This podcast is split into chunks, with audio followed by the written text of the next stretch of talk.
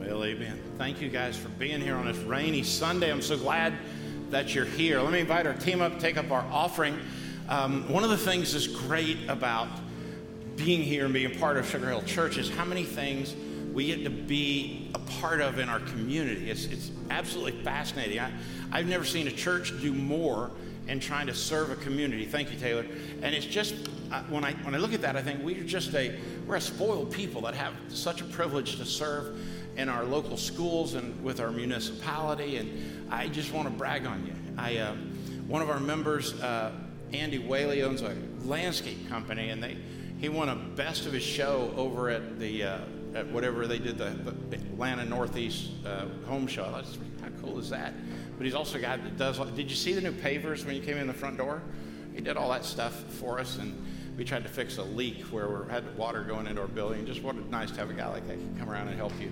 So yeah, good deal. Yeah, and uh, I'm just so happy that we get to be a part of just so many great things. If you've already given, I want to say thank you. Uh, it just means the world to us that you you would join us in this effort. If you've given online, thank you. If you gave through the app, did you guys know that more than a million and a half dollars has been given to this church through the app? Is that crazy? I mean, seriously, that's just amazing. So you're a part of so many things here. And uh, what's up with the golf clap today? I mean, it's just like y'all waiting for like the cue lights or something. You know how they do shows, you know, game shows, and the guy goes over noise. We're going to get that guy, you know see if that'll help. Lord, thank you that we have the privilege of turning some to you that you've already given to us. God, we recognize and understand that the message you've sent us, which is abundantly clear, that giving really isn't about our wallet or a checkbook or a credit card or debit card. It's, it's about our heart. So, God, would you, would you do a work in our heart that we might serve and care for even more people as we move toward our future? God, we love you and we're grateful for the time to serve you. In Jesus' name, amen. Now, while these folks are passing the baskets, you'll notice in the seat back in front of you, there's a, there's a small guest card. And uh, I promise you, we won't come knock on your door. We won't mess up your afternoon, but we would literally love to be able to put a face with a name. And so, if you'd be so kind, maybe at the end of the service, you could just kind of walk out the exit door to your right, and there's a small room over there that says meet and greet. And we'd love to meet you and put a face with a name and uh, swap the card for a gift. So, if you'd be so kind to do that, that would be great. Hey, we have about, uh, I think we've got a couple of dozen folks in our uh, membership class we call Next going on right now. And so uh, they'll be joining us at the end of the service.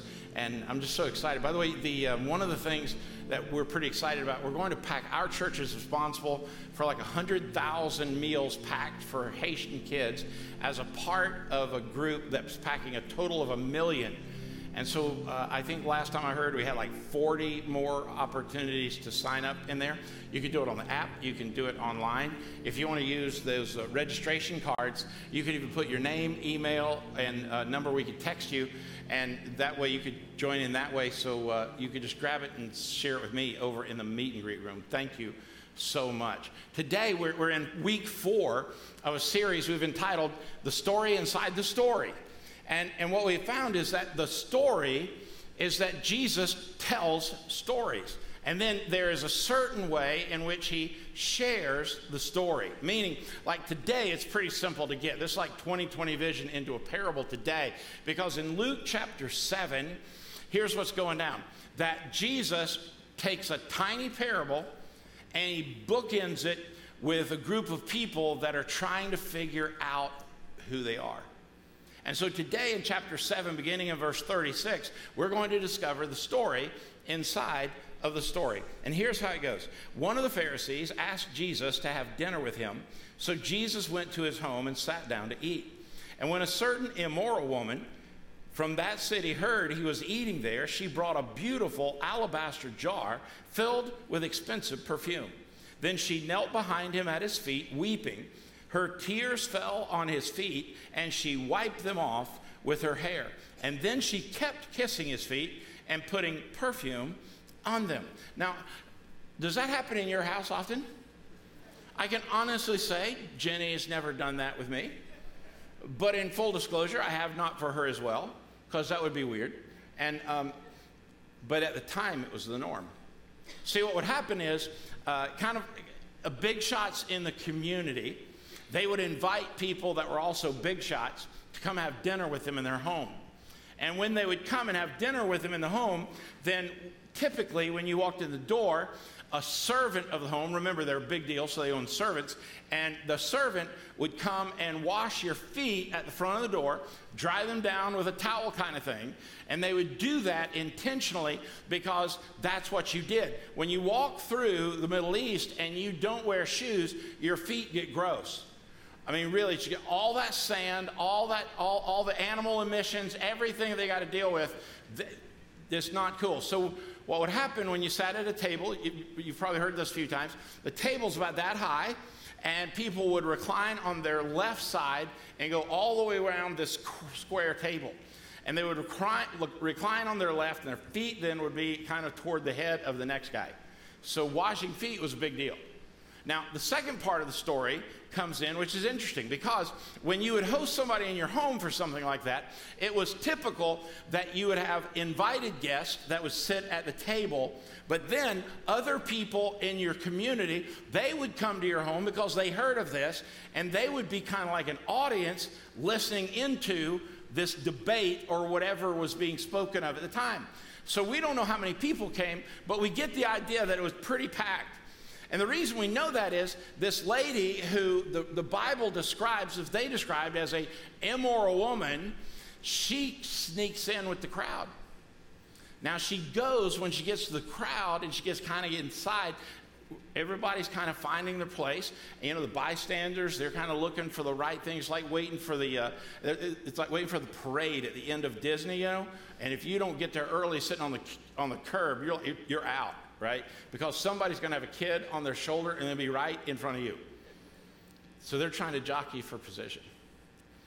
And the story goes on in verse 39, and it says, When the Pharisee, that's Simon, he's the dude that invited Jesus into his house.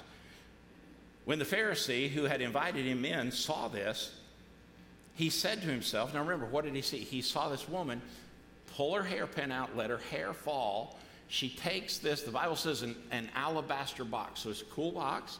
And inside of this has this stuff called nard. Now, this is really important, okay?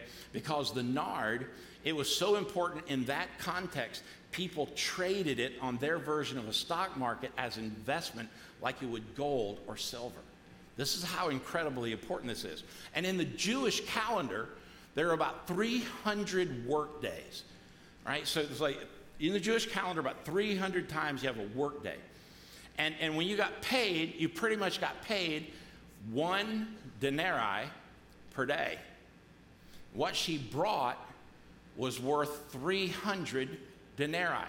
So she earned a wage doing something for the entire time of a year, and it was worth what's inside this box. So the scripture goes on, and it says the Pharisee is watching what's happening. And I want you to just join me in a minute with how is he watching this? And here's kind of what I imagine. So he's, got his cool hat on, and he, he's got his robes, and he's got his prayer shawl. And this cat's got some stuff, man. I mean, like, really, this guy is a big dog religion dude. So he's reclining at his table in his house. And this woman, who everybody knows is a harlot, she has gotten into his house. I want you to watch. She takes and open the box and she uses all 300 denarii worth to anoint and wash Jesus' feet. We're not talking just a water wash here, we're talking an annual wage. I mean, that kind of thing. And, and when you think about that, how fascinating is it? It's like if it's Tim Boyle over here, it's like he would have he would have washed Jesus' feet with like a million dollars worth of nard because that's what it'd be worth an annual wage. He's got more money than I could ever imagine. And I look at that and I think to myself, how cool would that be if that happened? But he thinks this is not a very cool thing. Listen to what he goes on and says. He said, Now, if this man, talking about Jesus, if this man were a prophet, he would know what kind of woman is touching him. She's a sinner. And then verse 40 then Jesus answered his thoughts. So he gets to hear and see how Simon is looking down his bony finger of guilt at this woman. And she's giving everything she has to Jesus. And She's been called out as a sinner probably hundreds of times, but in this setting, really intimately, she's, she's literally washing the feet of Jesus, and the Pharisee is saying, Stop it. If that guy was the real deal, he would know that you are a sinner. So Jesus answers Simon and he says, I have something to say to you. Is this not one of the greatest lines? Like when, like when you're in it with somebody. Like, I mean, don't y'all ever just like get at it with some people? I mean, like there are people just drive you bat crazy, and when you see them, it's like, do y'all not have those? Seriously, you're not gonna let that go? Thank you. Okay, so uh, how many of you uh, just you've ever been in that position where you just wanted to bow up and go at it? Anybody? See? There are times when truly it's just like, uh uh-uh, uh, we are drawing a line right here. So Simon, he is throwing down, man. And then Jesus says, after he says, hey, I got something I want to tell you. I, when I get to heaven, I want to talk to Jesus about all the times he dropped the mic. Seriously, can you imagine? I mean, this discourse is going on, and I mean, he's just unloaded.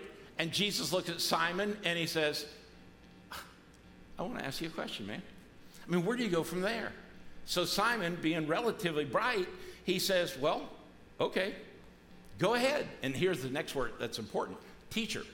Because you see, Jesus started his ministry and he started it as a rabbi. And a rabbi would be a teacher. So everybody knew Jesus as the rabbi that had come from Nazareth. By the time Luke 7 is kind of kicking in, I mean, he's starting to get some pretty severe. I mean, there are a lot of people following him. People followed rabbis because of what they believed about the law. And so here he is, and Jesus got all these people that are following him, probably hanging around in the periphery of the house. And, and Simon here says, You know what? Go ahead. Tell me what you got. Then Jesus told him a story. He, this is this is the story inside the story. Watch this. He says, A man loaned money to two people 500 pieces of silver to one person and 50 pieces of silver to the other. But neither of them could repay him, so he kindly forgave them both, canceling their debts. Who do you suppose loved him more after that? And that's the end of the story, we think. We think that's the story inside the story, but what, what makes this week so great is there's three stories going on. All right, now, now watch this because when it gets down to the meat, here's what happens. The guy answers, Simon answers to Jesus and said, Well, the guy that had the most that he owed him, that's the guy that should be most grateful. That's the guy who should feel more forgiven. That's the guy who should feel blessed. But remember at the start of the little story inside the story, the little parable says, but neither of them could repay him. So we know, like, if, if I owe you 50 bucks, I can pay you today, right? If I owe you 300 bucks, I may not can pay you today. If I owed you 10,000 bucks, we're talking we need to negotiate. Right? And so this is what Jesus has put in front of him. And Simon says, Well, I, I suppose one for whom he canceled the larger debt. And Jesus says, That's right. Then he turned to the woman and he said to Simon, Look at this woman. Now things are getting real all up in here. Because what we've got here is this woman and Jesus have this thing going on where she's washing his feet.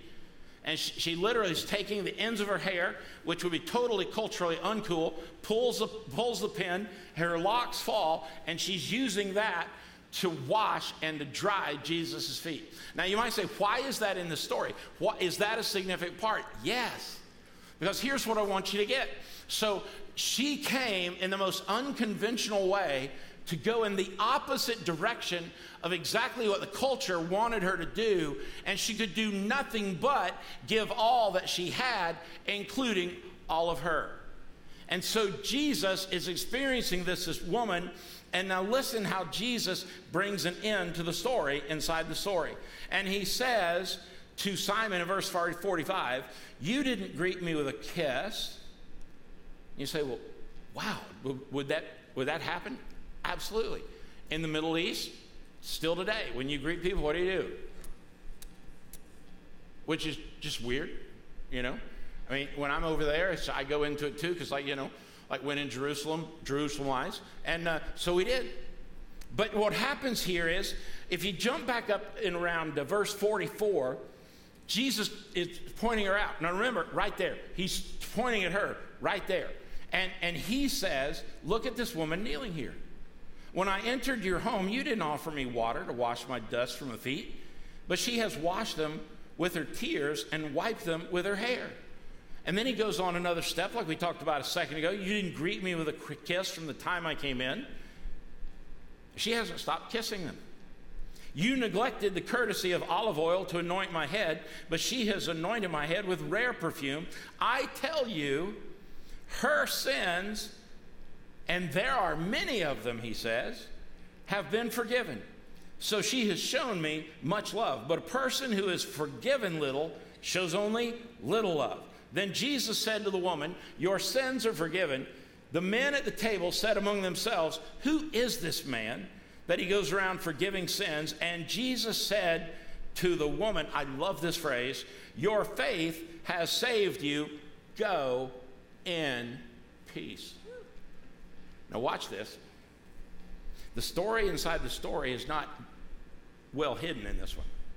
The story inside the story may sound a bit odd because at, at the outset, so many people showed up at the Pharisees' home to hear Jesus speak. It's caused quite a stir in the town. Secondly, the woman in this story, most likely Mary, the sister of Martha and, and, and Lazarus, is, is, a, is a known sinner. I mean, in town, she, she, doesn't, she doesn't walk with the kind of uh, attitude where people are just looking at her saying, Oh, what a sweet lady. They look at her and just call her a sinner. They look at her and call her a tramp. Her past included some sinful and wicked stories. And then, third, you got the Pharisee. I mean, you got Jesus there, and you got all the people. You got this woman who finds her way in. Then you got the Pharisee, Simon, who is a big deal, who is perceived to be a wise and ideal Jewish leader. But now, if these folks are the key players in this story, then what, what about the items and the nuances of the dinner? So, folks are eating at the dinner first, including Simon and Jesus, right? Then, secondly, around the table, the woman slides in. And in the midst of all that, she gives all she has. Then, the third is when she pulls the pin of, out of her hair and she decides to stay there to Jesus. And now we have ourselves a real problem in the house of Simon. Simon and the invited guest know the truth of this woman. Simon knows what's happening in this woman. Simon knows all the things that the outward part of her would show, and we have a problem.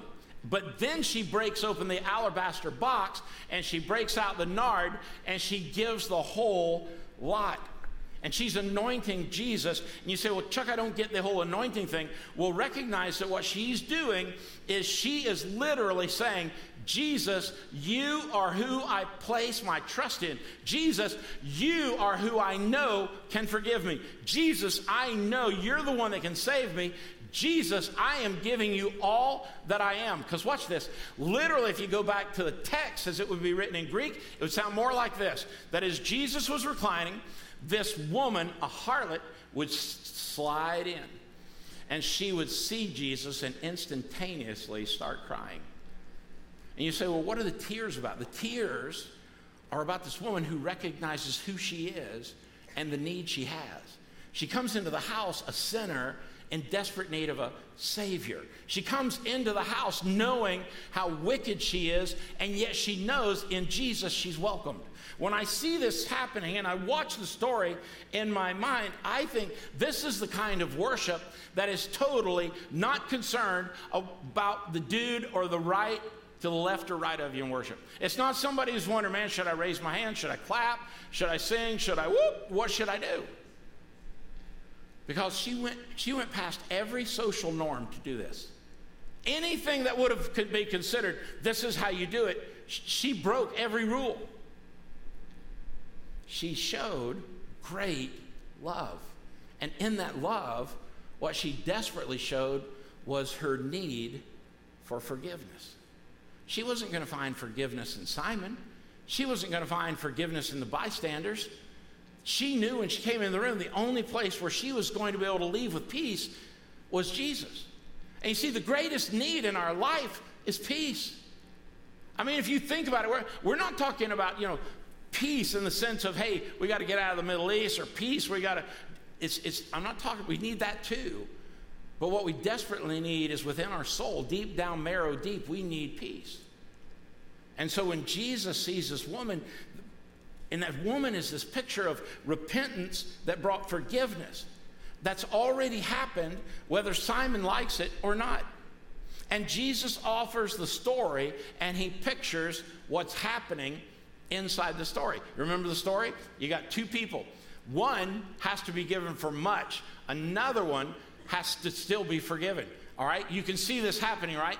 Who are the main players in the story? The woman, the Pharisee, and the Savior. And when they all come together, which one is the woman? 500. Which one is the Pharisee? 50. But now watch this. Did they both need Jesus? Yes. You see, the fact is, Simon totally had the right premise. I mean, the premise is if Jesus was a prophet like he claimed, surely he would know this woman's character. And he did. This is why you and I should walk out of here greatly encouraged today. It's not like Jesus looked at her and said, Well, that's so kind.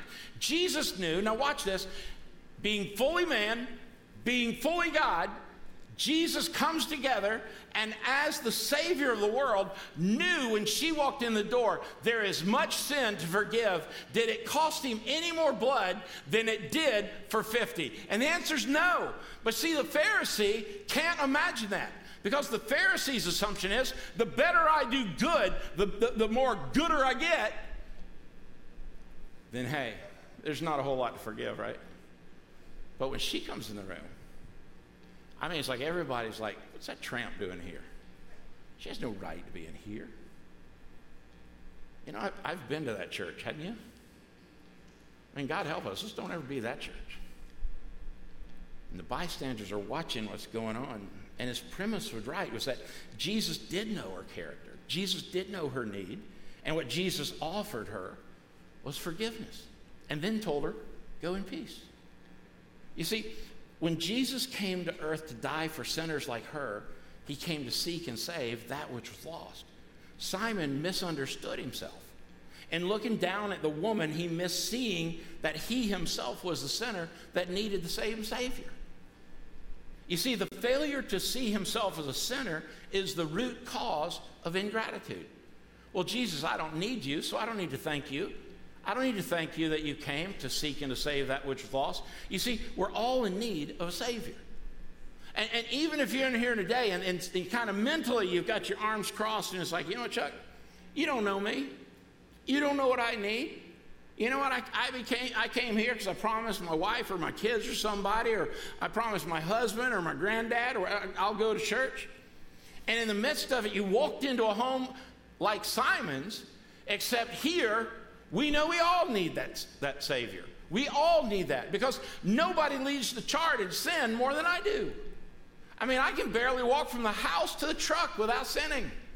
Matter of fact, I'm relatively sure I did do that this morning when I stubbed my, stubbed my toe on that thing that Jenny left in the garage, which was not cool. You see, we can all see ourselves as Simon the Pharisee when we're most self righteous. We can all see ourselves in the bystanders we just want to watch from a distance. Or we could choose to see ourselves as we truly are, like Mary, and know that we're in need of a Savior. So here's the question I've got for you personal question, just for you. Who are you in this story? Who are you? Are you, are you the Pharisee who, who still needs forgiveness? But let's face it, maybe down in, down in our soul, we've still got that little self righteousness thing that we what we really want to do is bust somebody else on their sin and forget ours. Are, are you, are you the bystanders, which, which are, I, am just here to watch. I, I don't really want, I don't want, I don't want a life with Jesus. I don't want, I don't want to know this God thing. I don't want to walk with Him. I'm just, I'm here for duty, man. I showed up. I look like a church person. I get to go eat. I get credit for going to church. Bam. Or Are you like Mary? And you came into Simon's home and you knew that you knew that you knew, I need Jesus. I know I need Jesus. I, I know I need his forgiveness. I know I need a fresh start. I need I know this. And like Mary, maybe today you would you just kind of bow down and wash his feet. That you might look and you might give everything you have to a Savior who, who's already given you everything he has. The question for you is personal. Who are you? Are you sitting on the periphery are you bringing Jesus all the need? It, you have a choice. Right now, you have a choice. Which person am I going to be in this story? I look at this and I think to myself, what an awful thing to experience a story like this and not find our need for the risen Christ. Let's pray. Friend, today we all are, uh, we're all in need of a Savior. We're all in need. We're all sinners. None of us escaped it. No matter how many church clothes you wear, or how many rules you keep, or how much you give, or whether you go on a mission trip or not, what we know that that Jesus is there. He's knocking our, on our door right now, and our choice is: do we welcome Him into our heart? So I want to ask you today if you want to settle this in a once and for all thing, you don't have to ask, am I, am I sure anymore? Nobody's going to harass you, nobody's going to bug you. But if that's your desire today, you'd say, Well, Jesus, would you come into my life? Just go ahead and say it silently in your heart. Jesus, come into my life. I need you. Clean me up. Forgive me. Thanks for dying for me, from raising from the dead for me. I want to I want to turn my life around. I don't want to I want to live for me anymore. I want to live for you. And Jesus, thank you for hearing me. God, could I know in my soul that you would look at me and say what you said to this woman, your sins have been forgiven. Now go in peace. So I believe there are people in this room right now, folks online right now, with heads bowed and eyes closed, would say, you know, Chuck, that's the desire of my life. I, I want to ask Jesus to come in. I don't, I don't want to be the Pharisee anymore. I don't want to be the bystander anymore. I, I want to be, I want to be that woman. I want to be Mary, and I want to walk to the feet of Jesus. I want to let Him know that He's number one in my life, and that's the desire of your heart. Would you just slip your hand up so I could see you and pray for you?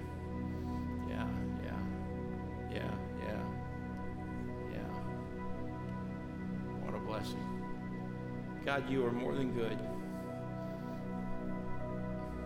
You are the cornerstone of our faith and our home and our life. God, I'm grateful that you never change. And yet you want to change us from the inside out. Thank you to these folks today who said, finally, with Jesus, I got it, I'm in. Lord, as you create a home for them in heaven, as you sit on the right hand of the Father, God, I'm grateful that we will celebrate with you. In the name of Jesus, we pray. Amen. Church, let's, let's worship.